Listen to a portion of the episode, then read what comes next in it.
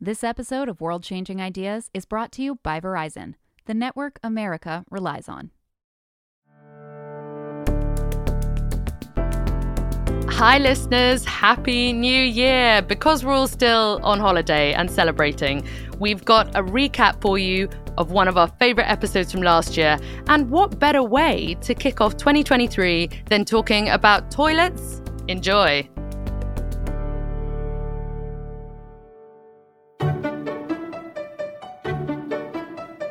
Well, guess what?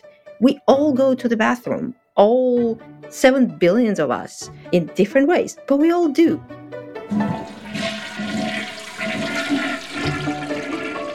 You can now make this appliance where you just plug it in wherever you need a bathroom and it treats your waste. It's a pretty unique way of doing that is that we can actually burn feces underwater. You know, we all need to talk about shit so that cities can come up with flexible, adaptable solutions to provide great sanitation. This is World Changing Ideas, and I'm Amelia Hempel.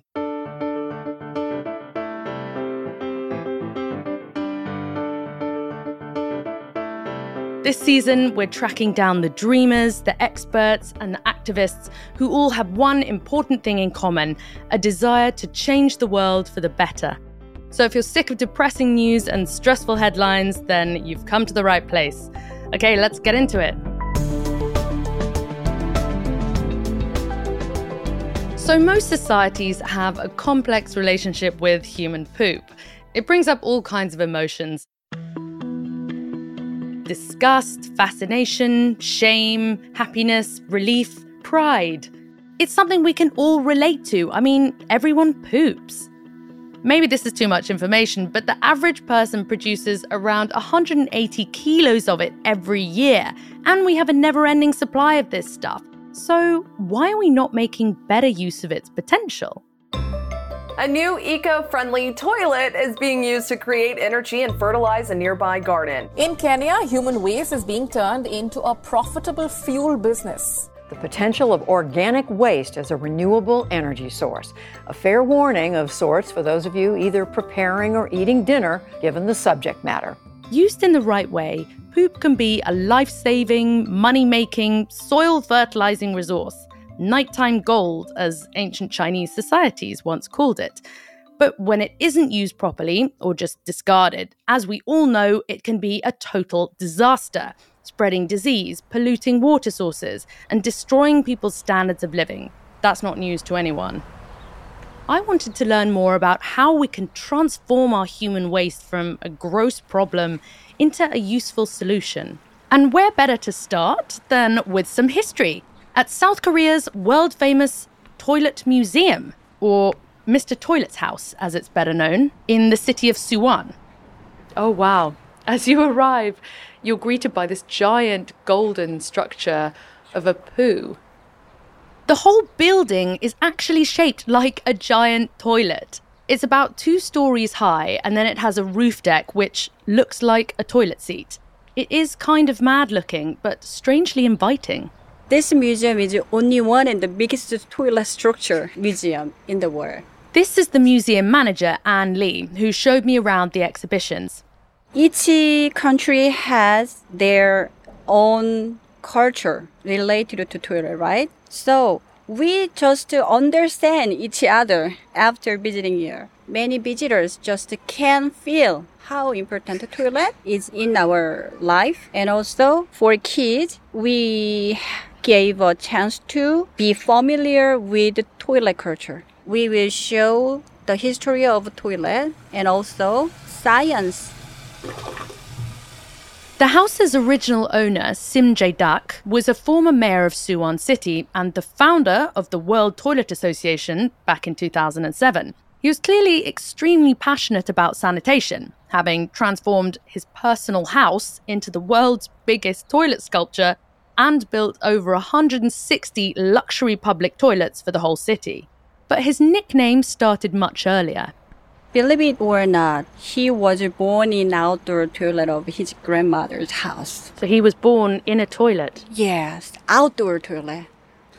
as long as I know, there was a saying and superstition related to the toilet. His mother wanted to give birth to a baby in a humble place because when women give birth in a humble place, it means her baby can live longer and healthier.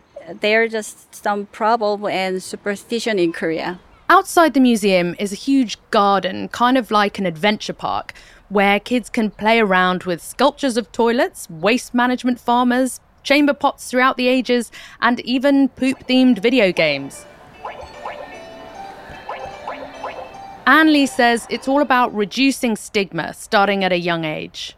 Uh, many children uh, really like to say and tell about the poo and pee and fart like that. But as we grew up, we cannot and we must not talk about the toilet thing. So for kids, we wanted to educate the importance of toilet and also for using toilet sustainably when it comes to training for the human being the first training is a toilet training right an entire museum and learning centre for children to ask questions about poop.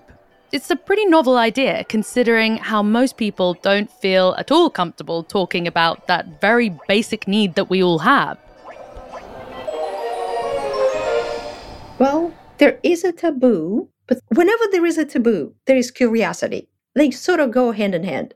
Meet journalist Lena Zeldovich. She's written a whole book about poop. It's called The Other Dark Matter, and in it, she digs into the history and science of how human waste is handled. I grew up in a very different way than most people.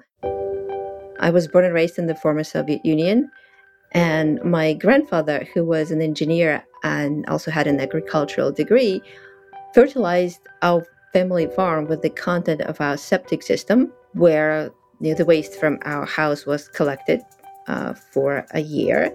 And so every fall, he would open up that tank and put on his special kind of suit and big boots and big gloves and would take two big buckets and ladle that stuff onto our farm in a very specific way. Some underneath the fruit trees, but the majority into the compost pits, kind of adding it to the dead leaves, dead plants, and kitchen scraps.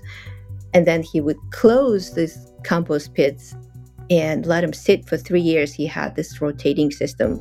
And then he would open the compost pit three years later in the spring, just when it was the time to fertilize the garden again in the spring. And all of that stuff would be completely gone. And what, what was left is this really rich black dirt with a lot of worms in it because they just couldn't get enough of, of the great food in it. So he used to say that you have to feed the earth the way you feed people so that it would keep growing food. And I thought it was such a beautiful statement and it made so much sense to me. There had to be a circle. We take from the earth, we give back to the earth. So I never really developed any aversion to poop. Of course, when the majority of the global population live in cities and built up areas, this circular approach becomes much more challenging. For most of the modern world, human shit is viewed as a problematic pollutant, but it hasn't always been that way. And cultures that needed it to keep growing food, they preserved it. They took care of it. Uh, they compared it to gold and they measured its value in gold. In China in 1734, the emperor actually issued a decree in which he told all of his farmers to treasure night soil as if it were gold. By night soil, it was the excrement that was removed in the morning because it was so valuable and it did two things at once it cleaned the cities and it gave farmers fertilizer to grow food with. Fertilizing the soil with human waste requires some treatment processes, and obviously it doesn't smell great, but as well as helping to rebuild soil, it's also a way to fight climate change. Number one, because you reduce the use of synthetic nitrogen fertilizer, which requires very high temperatures to produce, and the emissions lead to acid rain. And two, when you fertilize with composted waste, which the industry calls biosolids, kind of a euphemism, you have a lot less agricultural runoff. And that means fewer harmful materials are being leached into our waterways. So, as Lena Zeldovich explains, there are plenty of other great uses for human waste. Dry it to make briquettes that can be burned as fuel, use the methane emitted to produce biogas, a very helpful fuel, or use it as feed for various insects, which can then be fed to livestock. Ew. If you're interested in more futuristic options, human waste is now being used medically in something called fecal transplants to help immunocompromised people regenerate their gut bacteria. And this is kind of wild. In the US, they're extracting precious metals from human sewage. Apparently, there's gold, silver, platinum, copper, and titanium to be found in our sewers. Research from Arizona State University suggests that the waste of 1 million Americans could generate, wait for it, $13 million worth of metals. So, lots of interesting solutions that can be generated using poop. But I think we're getting ahead of ourselves here. It's all very well talking about human waste as a resource, but the key to managing that resource depends on how you collect, contain, and treat that waste a massive global challenge. 4.2 billion people, that's nearly half the global population, don't have a decent toilet or use sanitation services that release untreated human waste into the environment, contaminating water sources.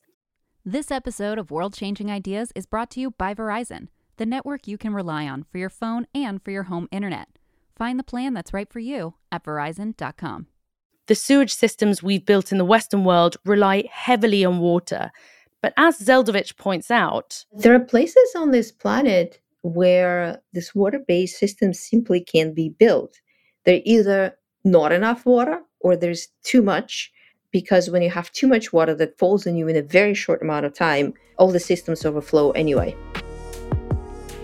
Most modern day sanitation systems are not up to the task of taking on climate change, and they require a lot of water. Older, inefficient toilet models can use as much as six gallons per flush. Talk about waste in more ways than one. So, with the UN declaring that we're headed towards a global water crisis by 2030, we need a new idea. So, the better solution is just to keep feces out of water. Dr. Shannon Yee is an associate professor at Georgia Institute of Technology. He's also taking on Thomas Crapper for a place in the Toilets Hall of Fame. There's a, a, joke going around that if we're successful, people may say you need to go take a Yee, like my last name, for when you need to go take a pee or use the toilet. Yee is leading a group of international researchers and engineers funded by the Gates Foundation's Reinvent the Toilet Challenge but his background is actually in thermal energy technologies, which is not your usual trajectory. But we're getting futuristic here. His world changing idea is that modern cities could move away from a centralized sewer system model. Stated very simply, we're taking an infrastructure and we're turning it into an appliance. Their new super toilet uses a combination of heat, electricity, and pressure, kind of like an espresso maker. So the big innovation here is that the requirements are such that uh, you have to be able to treat waste without input water, so no water coming into the toilet, and no output sewage. So if you can do that, you can now make this appliance where you just plug it in wherever you need a bathroom and it treats your waste. So you can imagine how this could change how you could even configure your house. You wouldn't need to have a dedicated plumbing area or where the bathroom is located. You could put a bathroom anywhere. The toilet then runs on electricity and has a treatment compartment that processes the waste right there in your bathroom. It has a front end unit, which looks just like a regular toilet. So that would look exactly the same in your bathroom. And then we have a back end processing unit, which a lot of the time you can imagine that being on the other side of the wall uh, just to save space in the bathroom. And that unit kind of just looks like a giant box, it's like a, a washing machine. So that's just where all the magic happens. We actually elevate the feces in pressure and temperature. So we heat them up and we pressurize them and we enter into this phase of matter known as a supercritical fluid where the feces spontaneously combust underwater. It's a pretty unique way of doing that is that we can actually burn feces underwater. And after that's happened, you are left with your final waste product feces cakes. Uh, what? They make this really small cake. It's odor free, it doesn't look gross. You can just dispose of that in your municipal trash. You could toss it out in your garden. You just compost it if you want. The toilet sounds kind of complicated to use, but apparently it isn't. So the person doesn't have to do anything different. You go to the bathroom like normal, but we actually separate the solids from the liquids. We also do this with a lot less water. We've learned that people always want to flush, so people want to use a little bit of water, but we can drastically reduce the amount of water that people use. What I thought was quite cool here is that the liquids go through a multi step filtration process, and then the purified water that's left over is used to assist the toilet flush. Genius! Sorry, I couldn't resist that. But of course, there are still some challenges with this kind of futuristic technology. What happens if there's a power outage, for example? Is that the end of my toilet? We do include a battery backup so the toilet can keep flushing, but we do require a certain amount of line power every day. So we put that into the design. One of the biggest challenges, honestly, is how different behavior and feces are all around the world, right? People use the toilet in different scenarios and different settings, have different diets. So that's been challenging to make a technology that can really cover that entire spectrum of users. Because it's still a prototype, the toilet currently costs around $5,000. But Yee and his team are hoping to get the price of the next model down to around $1,000, closer to their end target of $450. This still sounds kind of expensive to me, but Professor Yee believes that the cost savings will be more macro. So, what people forget is the large cost of the embedded sewer infrastructure, right? We're talking billions of dollars, right, for these sewage treatment plants, and we're talking billions of dollars for the pipes that connect your house to the sewage treatment plant. In the US, for example, to go from a house to a sewage treatment plant is about three to five miles, and it costs about $250 per foot. That's a large infrastructure cost that um, is typically ultimately borne by the taxpayers. Now we have a way of allowing people to be disconnected from that centralized grid system, and we can do it at a much lower cost. They're currently field testing the toilets in South Africa, India, China, and the US. If you want to see what the toilet and the feces cake looks like, I know you do. Follow us on TikTok and Instagram at Fast Company and you can see pictures, maybe videos if you're really lucky. Okay, moving on. So, the big takeaway at this stage seems to be that combining human waste with water can lead to serious problems. Lindsay Stradley saw that firsthand when she was working as a teacher in New Orleans in 2005. When Hurricane Katrina hit the city, there was catastrophic flooding. Katrina really knocked out you know all of the the services. We all had to evacuate the city and then it took months really for for regular services to come back online. I taught high school math and i coming out of katrina helped to reopen open the first uh, high school to reopen following the storm. I went into schools following the storm I went into school buildings after Hurricane Katrina to try to find a building that where our school could restart uh, and you know talk to the state to to secure that building. And going into the buildings, I would find shit you know just in the classrooms and the halls because the bath you know the toilets had stopped working. All the whole buildings had stopped functioning. But the schools had uh, many of the schools were places where people who got stuck in the city stayed for days or even weeks um, you know, when the, the floodwaters came because the city the schools were often two or three stories um, and so people could stay there safely. Um, but it was like all of civilization it kind of devolved without having those basic services the storm inspired her to think more about sustainable services in cities. Sustainable in the face of emergencies, you know, uh, floods and earthquakes and hurricanes, but also sustainable in the, the financial and operational implementation to serve everyone equitably. And in 2009, she met her two co founders at business school. And the three of us drew on our different experiences working and living in cities around the world to design ways for urban residents to really systematically access you know, sanitation and, and safely manage the waste generated. The result was a company called Sanergy, which launched in Kenya's capital city of Nairobi in 2011. The container based sanitation system now serves over 150,000 residents every day.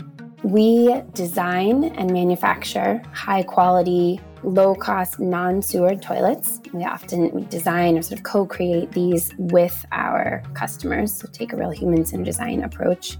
We then install these facilities, they're small, so into the tight spaces in urban informal settlements, really dense areas. And then on a regular basis, so every one to three days, we collect the waste from each of those facilities, transport it to the periphery of the informal settlements, where then you can access by truck and we can safely transport that waste for treatment and ideally reuse Sanergy's Fresh Life toilet also has separate compartments for liquids and solids, reducing any smell and making the toilet cartridge containers lighter to transport. Good news for the Sanergy customers. But what about the people collecting and treating the waste? Do they face stigma or problems from the community? In general, we found in the communities where we work that there's not a stigma directly around waste or around shit. People don't like having waste in their communities, visibly, the smell, but the actual direct service provision of sanitation is something that people really appreciate. And I think, especially when we've taken such a really clean, professional approach to it. And one of my favorite stories on this is in our relatively early days, our waste collection team were often thought to be not removing shit, but actually delivering milk. The kind of hand carts that they used had such clean containers. Then the Fresh Life name people didn't yet recognize, and they thought Fresh Life was a new milk delivery service. If you uh, approach uh, sanitation with respect and high quality professional services, then people appreciate those. And there's never been any kind of negative association for our staff who live and work in these same communities or for our franchisees who operate the toilet facilities. When it reaches the treatment facility, the human waste then gets combined with other sorts of organic matter. So think, you know, municipal solid waste, post-consumer food waste from hotels, restaurants, ag waste. Combine all of that and then they transform it into three products that can be sold for profit soil fertilizer, protein based feed for fish and farm animals, and fuel bricks. Stradley says that having a safe, clean toilet at home has been especially transformative for women and girls living in Nairobi's informal settlements. So, if you don't have a toilet close to home, it can mean that you have to walk maybe, you know, half a mile at night just to go to the bathroom, which means that you are risking rape or other violence just to to go to the bathroom. Typically in the informal settlements in Nairobi, we'll have 10 families share kind of one compound and they would then have, you know, one or more facilities based on how much space is available that they would share. And so it's actually the landlord, that the owner, the caretaker of that plot that is our direct customer. And the customer then pays about $8 a month, which covers the toilet's installation and regular waste collection. How affordable is that for people? We've set that price to be not a luxury, but really uh, accessible to everyone and then provide effectively a subsidized price by bringing in uh, support from additional public institutions, philanthropic donors, and increasingly in partnership with cities, with the utilities who have the, the mandate, the responsibility for providing these services. Stradley says that for fast growing cities like Nairobi, the idea of container based sanitation has been easy for people to get on board with. I think it means that we can serve more people at a more affordable cost. It also means that we can do it faster, you know, we don't have to wait years to install kind of massive pipes, you know, systems underneath you know, really crowded cities. So, you know, cost, time, and climate are, are key reasons for shifting toward more non-sewered approaches. Sanergy recently won an Earthshot Prize for its sanitation innovation and is hoping to serve half a million people in the next five years. of course, there's still a lot more to do on a global scale.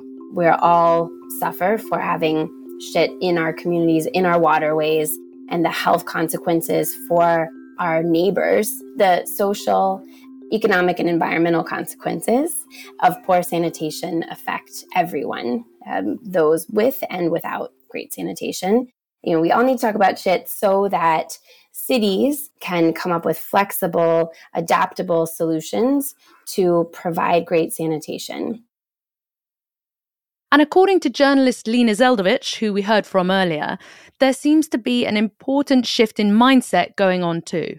I also see that the next generation of kids who are now teenagers actually think that poop is awesome and poop is cool. And the poop emoji is a revelation. They send each other poop emojis when they text. And I've seen recently a pair of poop slippers and even candy now come in in form of little like poop emojis. Like who would ever thought that people would be buying it? But people are. It's cool now. I think there's a lot of good signs and it's kind of like a hot new topic.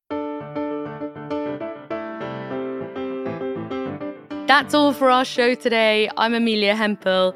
We want to hear about the world changing ideas going on where you are. It's World Toilet Day coming up in November, so we're going to be looking at more innovative ways to redesign toilets and clean up our waterways.